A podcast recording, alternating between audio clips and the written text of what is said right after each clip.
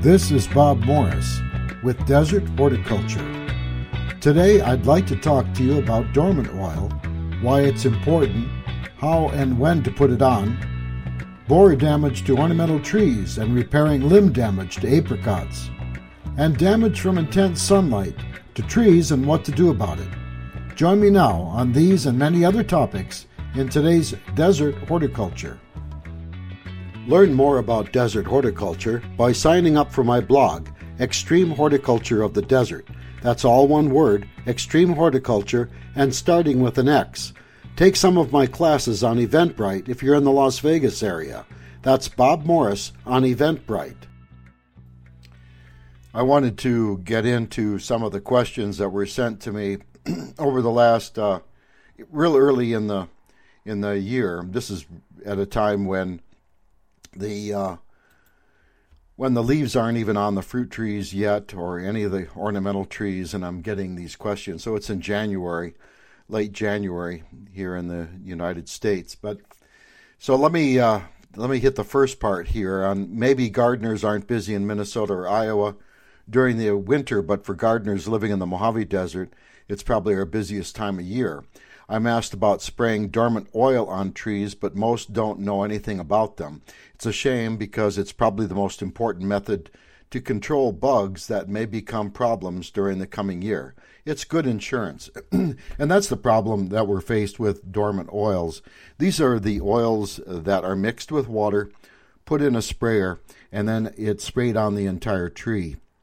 There's a lot of history behind these the use of these types of oils this isn't like when I go to some foreign countries they they assume that it's a like motor oil. It's not. It's it's a it's a a very refined oil that's used for spraying uh, many different kinds of trees, not just fruit trees.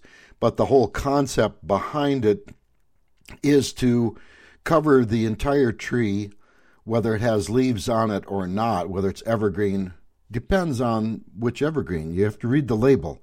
Very, very important to read that label on the oil before you apply it, because on some on some evergreen trees, needled evergreen trees, it can present a little bit of a problem. So read the label. If it, it tells you not to apply it to those trees, then don't.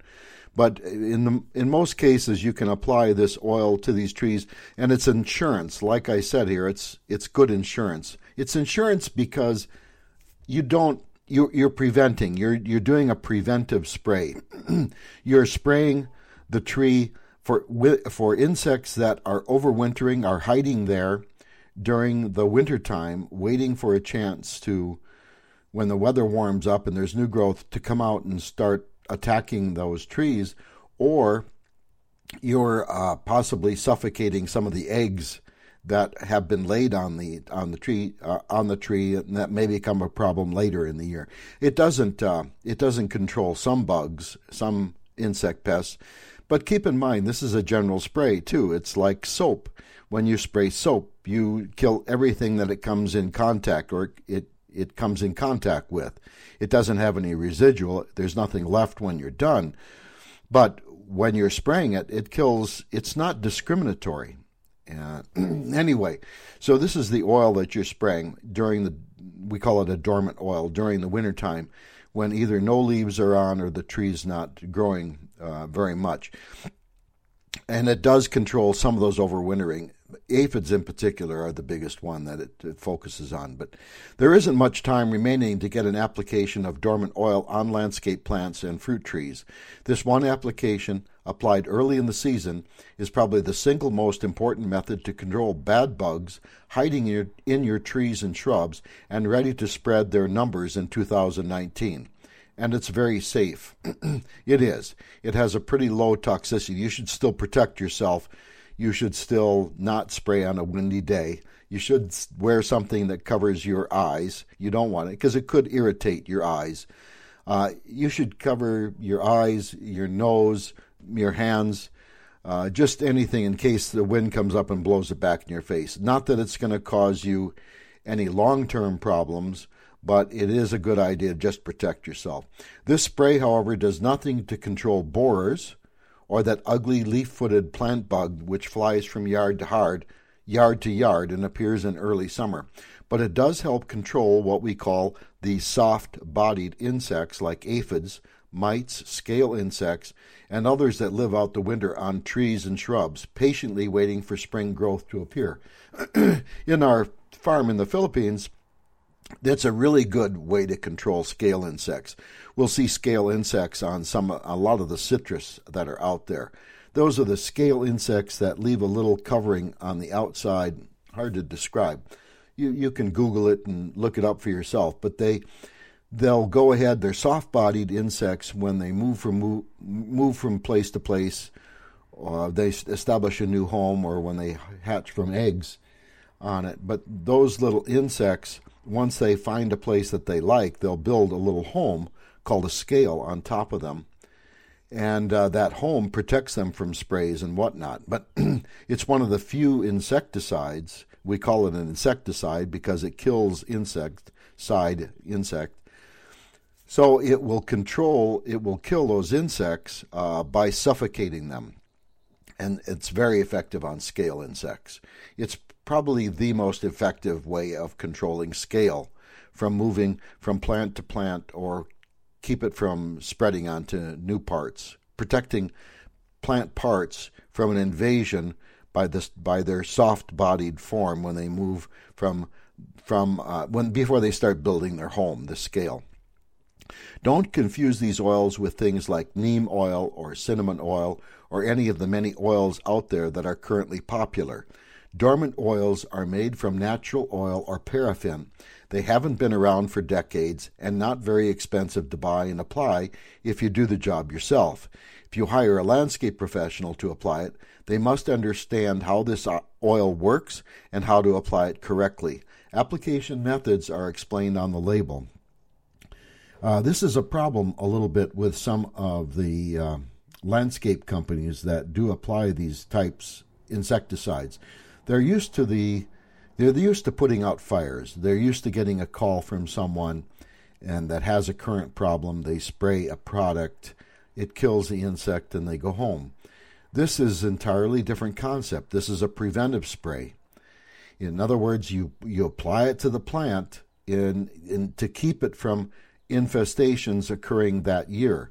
That's why it's lost in popularity. It doesn't put out fires. It's not really meant to do that. It's really meant as an insurance policy against a, a big invasion by these pests during the coming year. It works best when applied on warm days without wind. Never apply dormant oil to the plants that are flowering. These sprays will harm honeybees visiting flowers and may damage the flowers as well. If there are flowers present and open, delay the spray until the flowers are gone. So when we're we're making this oil application, this the the plant, the tree, whether it's an ornamental or a fruit tree, is covered head to toe, top to bottom, and what you're applying is a blanket that suffocates these bugs that are living on this tree and just waiting there. It also is a blanket that suffocates eggs of bad insects as well as good insects that might be there. You're not going to discriminate when you apply this this particular spray, but it's a really important spray to get on. So you'll pick a day in usually you pick a day in the wintertime that has warm temperatures and there's not much wind.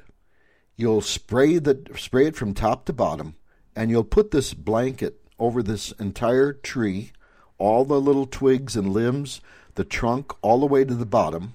And I always get them to spray a little bit more at the bottom because oftentimes they like to hang out down there. Some of those bad guys like to hang out there because it's out of the wind and out of the way of where uh, pests, where their predators might be, like birds and whatnot, other insects might might be living. So they're going to hang out, especially on weeds. So get rid of those weeds in there as well. So anyway, and never spray it when when the tree is in flower.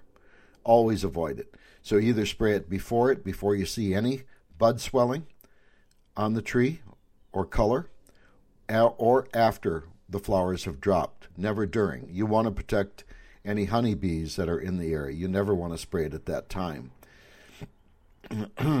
Apply the oil to the entire tree or shrub, top to bottom. Give an extra shot of dormant oil, like I was talking about, at the base of the plant where these types of insects often wait out the winter. It works by suffocation. These oils are not poisonous to pets or yourself, but they are deadly to all insects that are sprayed. I know it doesn't feel like spring, but it's right around the corner. Now is the time to get fertilizers applied to trees, shrubs, fruit trees, and anything else that will start to grow in a week. You want fertilizers available to plants when they are ready to grow. For most plants, this is around the first week of February. By the way, this is posted on my blog. Uh, I'm just reading it as uh, before I, actually after I posted it on there. And if you go into my blog, Extreme Horticulture of the Desert, starting with an X, and you'll do a search engine on that, and you do spray oils or dormant oils in there, or just plain the word oil, and put it in that bar up on top. Uh, it should bring it up without uh, without any problem at all. It, you press enter, search, and then it it brings up uh, that one, and you can click on it and read about it. But I'm just reading it for you again here and trying to explain what I'm talking about. So anyway, there's that one. I wanted to mention uh, also this guy sent me an email about his apricot tree and uh, some damaged limbs. And without pictures, it's really hard to tell. Uh, even with pictures, sometimes it's hard to tell without making a visit what exactly causes the problem. But he says here, with the leaves off, I got a good look at our apricot tree and found two limbs with bark severely damaged. It looks like the bark is completely gone, down to the wood underneath. What, if anything, can be done to salvage these limbs? Well, you know, you you can't resurrect them, right? Whatever is dead is dead, but uh, you can do a few things that help the tree recover from this kind of damage. So whatever caused it, whether it's da- physical damage from by somebody with their pruning shears, whether it's physical damage by borers that caused it, we don't know. But so what I what I my answer is the bark easily lifted from the tree or limbs no longer protect anything that's alive. So if you have bark on this on these limbs or on the trunk, remove it. Don't worry, you're not going to hurt the tree or plant by removing this loose bark. It just provides places for insects to hide away from predators. So get rid of it, remove it. the, the wood underneath that on the tree is already dead. You're not going to hurt anything by removing it. Plant parts below this bark is dead, whether killed by borers or intense sunlight. Dead is dead. Unlike how animals heal, the living wood surrounding this area m- must roll back on top of this dead area and cover it. So plants heal from damage differently than animals or humans heal. Uh, we'll form some scar tissue, for instance, if we have uh, a pretty bad, some bad damage to our skin. And they don't. Uh, because the tree grows in circumference, it grows and gets, it has two ways of growing. It can grow in length and it can grow in girth. And this growth in girth requires that the cambium layer, this layer just under the bark of the tree, uh, gets bigger and goes to more to the outside. It follows the bark as the tree gets larger. But everything to the inside of that cambium uh, pretty much is dead. It's dead wood. It's uh, not nothing that you can cause to bring it back to life. It's dead. It's dead. So if this if this damaged area that you're seeing, once you remove the bark, if you're looking at this and if you see the damage that's already done, whether it's from intense sunlight, sun scald we call it, or if it's from borers or it's from physical damage by someone hitting it or line trimmers or mowers that hit it, uh, uh, hopefully accidentally, we are going to in- remove this loose bark and encourage this area to to heal properly through, by giving it some irrigation and fertilizer, some water and fertilizers. What we want this tree to do is whatever's causing the problem, we don't want it back there. We don't want it causing more. And one way to discourage this kind, if it is borers, for instance, is to remove that bark because those borers have a life cycle. They get in the tree, they cause that physical damage by feeding in that cambium layer that's supposed to roll over. Oftentimes, it's the it's the side towards the sun, And it's oftentimes areas that have been damaged already previously by intense sunlight. So they go in that area. They don't go into the dead area, but they go into the living area and they cause more damage. They feed on this living area because that's where they're going to get sugars and water. They're not going to feed in the in the already dead area, but they're going to feed in this area and by feeding in this area, they cause further damage to occur on this tree. So we want this. Now, the insect, once it's finished its life cycle, it's gotten a certain size, it's going to turn into an adult and it's going to come out outside of the tree and it's going to fly away. It's going to look for a mate somewhere, mate, and then lay eggs, and the eggs will hatch the larva, the really tiny larva, will go inside the tree again and cause damage, and this cycle repeats and repeats and repeats. And it, whether it's your tree or, or your neighbor's tree, it's going to repeat itself. So, the way that you protect your tree from having this kind of damage is by removing that bark first and removing those hiding places and then getting down and finding out the extent of the damage. If it's halfway around the limb, then you might want to consider removing the limb if it looks like it's not going to survive, if it looks like it's really struggling. Go ahead and remove it.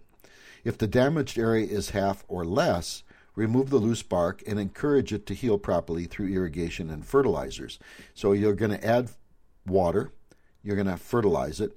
So as long as that tree is actively growing, when you're increasing the the amount of water, the, the, the watering to the tree, you're not going from every three days, for instance, to every day. You're not increasing the um, the frequency of it. You're increasing you're increasing you're making sure that the tree has adequate water so it can heal itself and that there's fertilizer present. So if you haven't been fertilizing, you might want to add some fertilizer to that soil to help it to heal over those areas after you've cleaned off the bark and everything. And then just make sure it's got an adequate amount of water so it will grow. More water doesn't mean more growth in most cases. You just want to make sure it's adequate. So, removing loose bark covering this dead wood helps the plant heal faster and new growth to roll over it. Healing is a waiting game. Healing is faster if the tree is getting adequate amounts of fertilizer and water. You won't get it to heal faster by get, giving it excessive amounts of water and fertilizer. It's like a pesticide. You know, if you're going to kill an, an insect or, or a weed or something, follow the label and give it what is necessary in order to to get that problem to go away. If you double the amount that's used, you aren't going to improve your chances over what the label is telling you. It's just you're just wasting your money. so follow that label on insecticides, give it what it needs and let it give it a chance to heal. In this case, you're giving it the, the right amount of water. You're making sure that the tree has access to that water through its roots, and you're making sure that it has fertilizer available to it to encourage to encourage the growth. Then take a sharp, sanitized knife. You want to make sure this knife, don't take a little pen knife. Take something that's uh, not huge, but at least a good size. Make sure it's sharp. Make sure that it's sanitized. When I sanitize these things, I'll either use alcohol or I oh, hold it, I make sure it's washed, soap and water, clean it off, and then I'll sanitize it. And I do that by putting alcohol on it after it's been sharpened, or I'll put it over a flame. Just like if you were ever in college or you ever took a lab class in school, if you remember those inoculating loops, you'd have that Bunsen burner or the alcohol lamp, and you'd hold that scalpel or you'd hold an inoculating loop over the flame, get it hot so that you killed all of the bugs, all of the disease organisms that are on that loop. You're doing the same thing with the knife. You're just holding it over the flame or giving it alcohol enough to kill those potential disease problems. You don't want to take something that's already on the knife and reinfect the tree again. So you're sanitizing it. Remove all the loose bark and slightly cut into the living wood surrounding this dead area. So, what I like to do is remove it, and on the edges of where the damage is located, I like to cut at an angle, holding that knife blade at an angle like you're whittling, and just remove that outer edge to fresh wood. Yes, you are damaging the tree, but it will heal faster if it's got a nice smooth area on that damaged if that damaged area on the edges of that wound is smooth and it's a fresh wound, it will cover faster that area faster than if it's not. So just clean it off, get rid of all of that bark, and cut like you're whittling, cut down to that fresh wood with that knife, and so that it will roll over and heal faster. The smoother that area is, the less the faster it's going to roll over, and also it's going to be easier for predators to find those bugs when they come out. Sanitizing the knife, just like the surgeon's scalpel, will keep serious disease problems from entering the tree that might slow down the healing or worsen the tree. The tree will heal quickly if it is healthy, but this knife must be sanitized with alcohol or a good household sanitizer before cutting away at it. It is possible that apricot, unlike many peach or nectarine, will sucker or show new growth below this damaged area. If the limb must be removed, Select a sucker growing in a good direction to fill the vacancy left by removing the limb. If the limb remains, remove the suckers and let the wound heal. Okay, so I mentioned here peach and nectarine, and peach and nectarine, unlike apricot and plum, doesn't sucker very well. In other words, when you make a cut on a larger limb, you oftentimes do not see any new growth. On peach and nectarine, when you cut off a limb or you leave a stub or something, uh, you may get lucky and get a sucker. You might on some types of peach and nectarine, but oftentimes you don't. It oftentimes dies back all the way back to the next larger limb. So, anyway, on apricot, when you cut it back, you may get some suckering from that. And when you pick a sucker, a sucker, uh, a new growth that's coming from it, make sure that the what's called the angle of attachment, that that limb, that that sucker is attached strongly to that tree and is going in the direction that you want it to go. It's possible to slightly move it, uh, to pull it around with a string or whatever into the position that you want and tie it off for a season and then untie it. You can do that. You can pull it up, down, or to the sideway, sideways, any direction you want.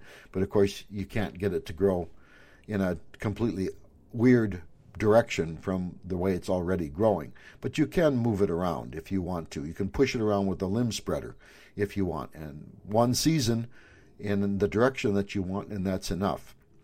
All right, I think hopefully that covers that that question. Let's see this next one. We found borers in a large sumac as well as a Chinese pistache ornamental tree.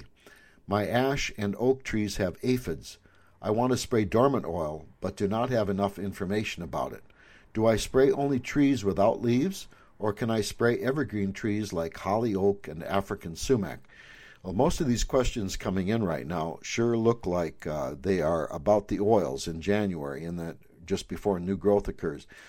My answer read the label to make sure your trees are included, but there should be no problem spraying trees that have leaves. Like I was mentioning earlier, uh, there is, I think on the label it does say something about not spraying spruce trees, for instance, or uh, because you can damage uh, some of the waxy bloom that's on the outside. So just read the label. That's always your safest bet uh, when you're not sure about something. The label will will guide you about what to do and how to apply it and safety precautions, all of those kinds of things that are important to you uh, when you make that application. So remember, it just requires applying more liquid spray when you have leaves because there's more surface area to cover. It's important to spray the undersides of the leaves because that's where most of the bugs will be hiding. So the difference is you're spraying a tree without leaves, you're just spraying it from head to toe, up and down, covering all the branches, including that area near the bottom of the tree. If you have a tree that has leaves on it, you've got to spray the upper sides of the leaves, but even more importantly, the bottom sides of the leaves. So when I spray anything, and it's for insects, for instance, I always make a spray to the upper sides of the leaves and then the bottom sides. In orchards, they'll use what's called an air blast sprayer. And the particles, the, the spray is broken into very, very tiny droplets. And it kind of floats over the entire tree and covers it top to bottom, the, the upper surface as well as the bottom surface of the leaves.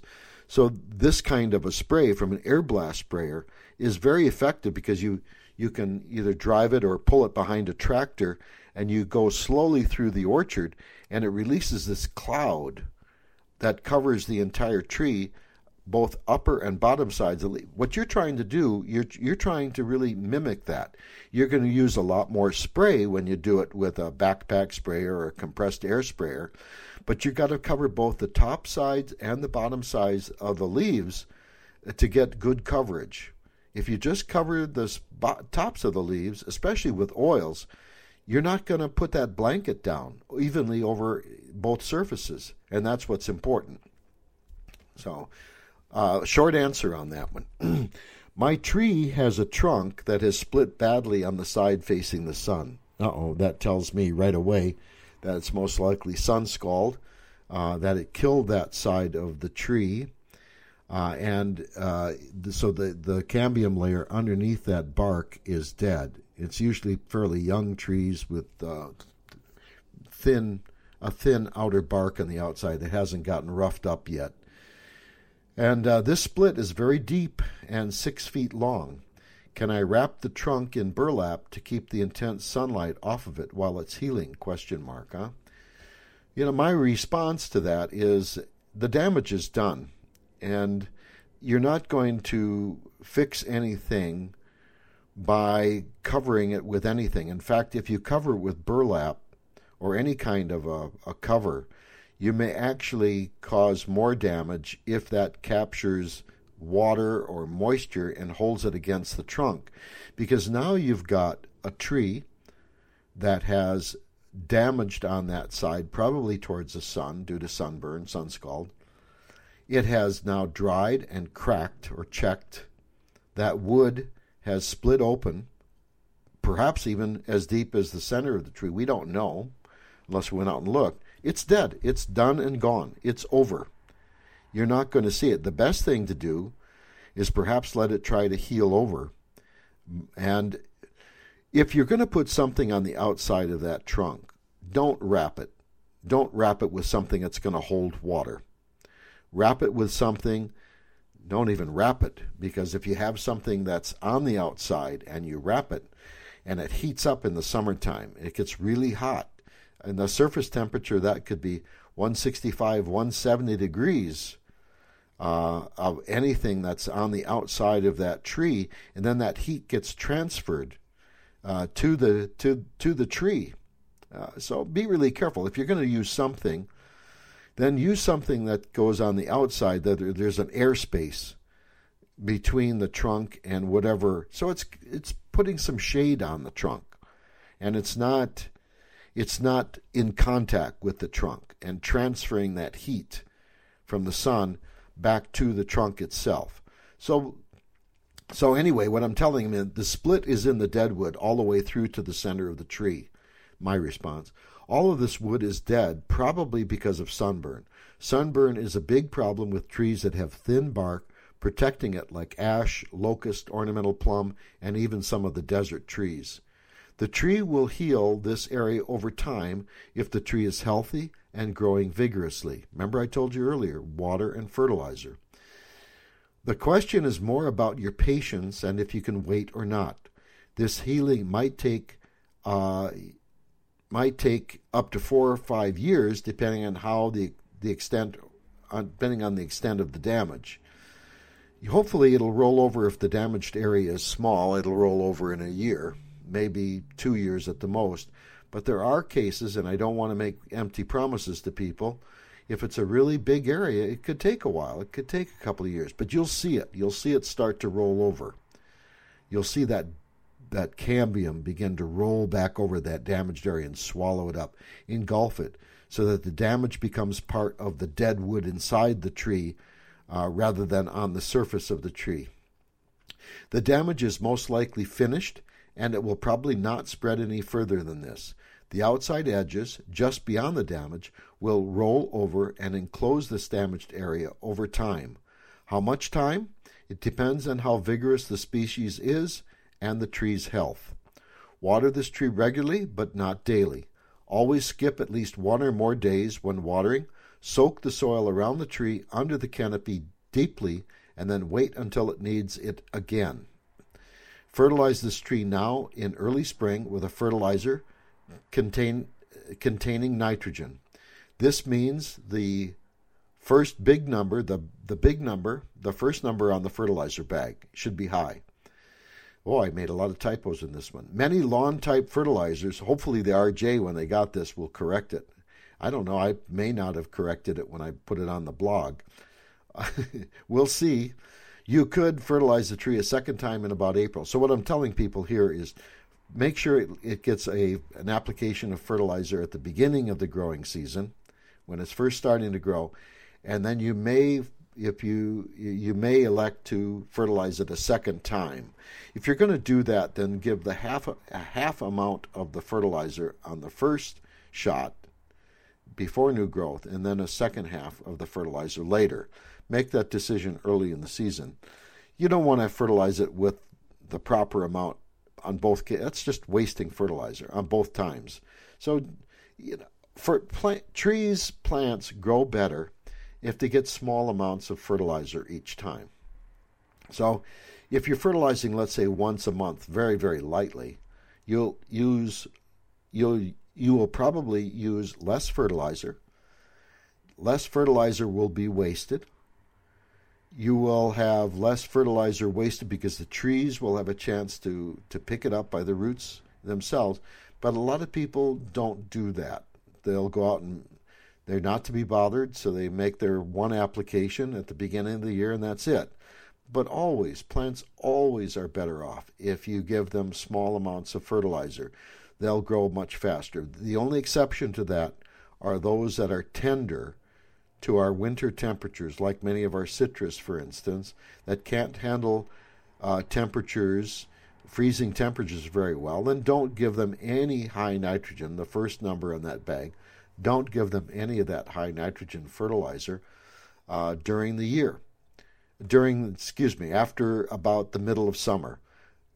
Cut that off. No more nitrogen fertilizer because you don't want it to stimulate any new growth that might be might that might get hurt during winter low temperatures of those tender plants. That probably was clear as mud. But when the new tree growth rolls over this damaged area, this new growth will be more tolerant of intense sunlight. And that's true. I got to stop there for a second because oftentimes trees that are imported into the desert and we don't grow them here uh, they need a chance to acclimate, and that's a, a good concept to to acquire, and that's plant acclimation to its where it's growing.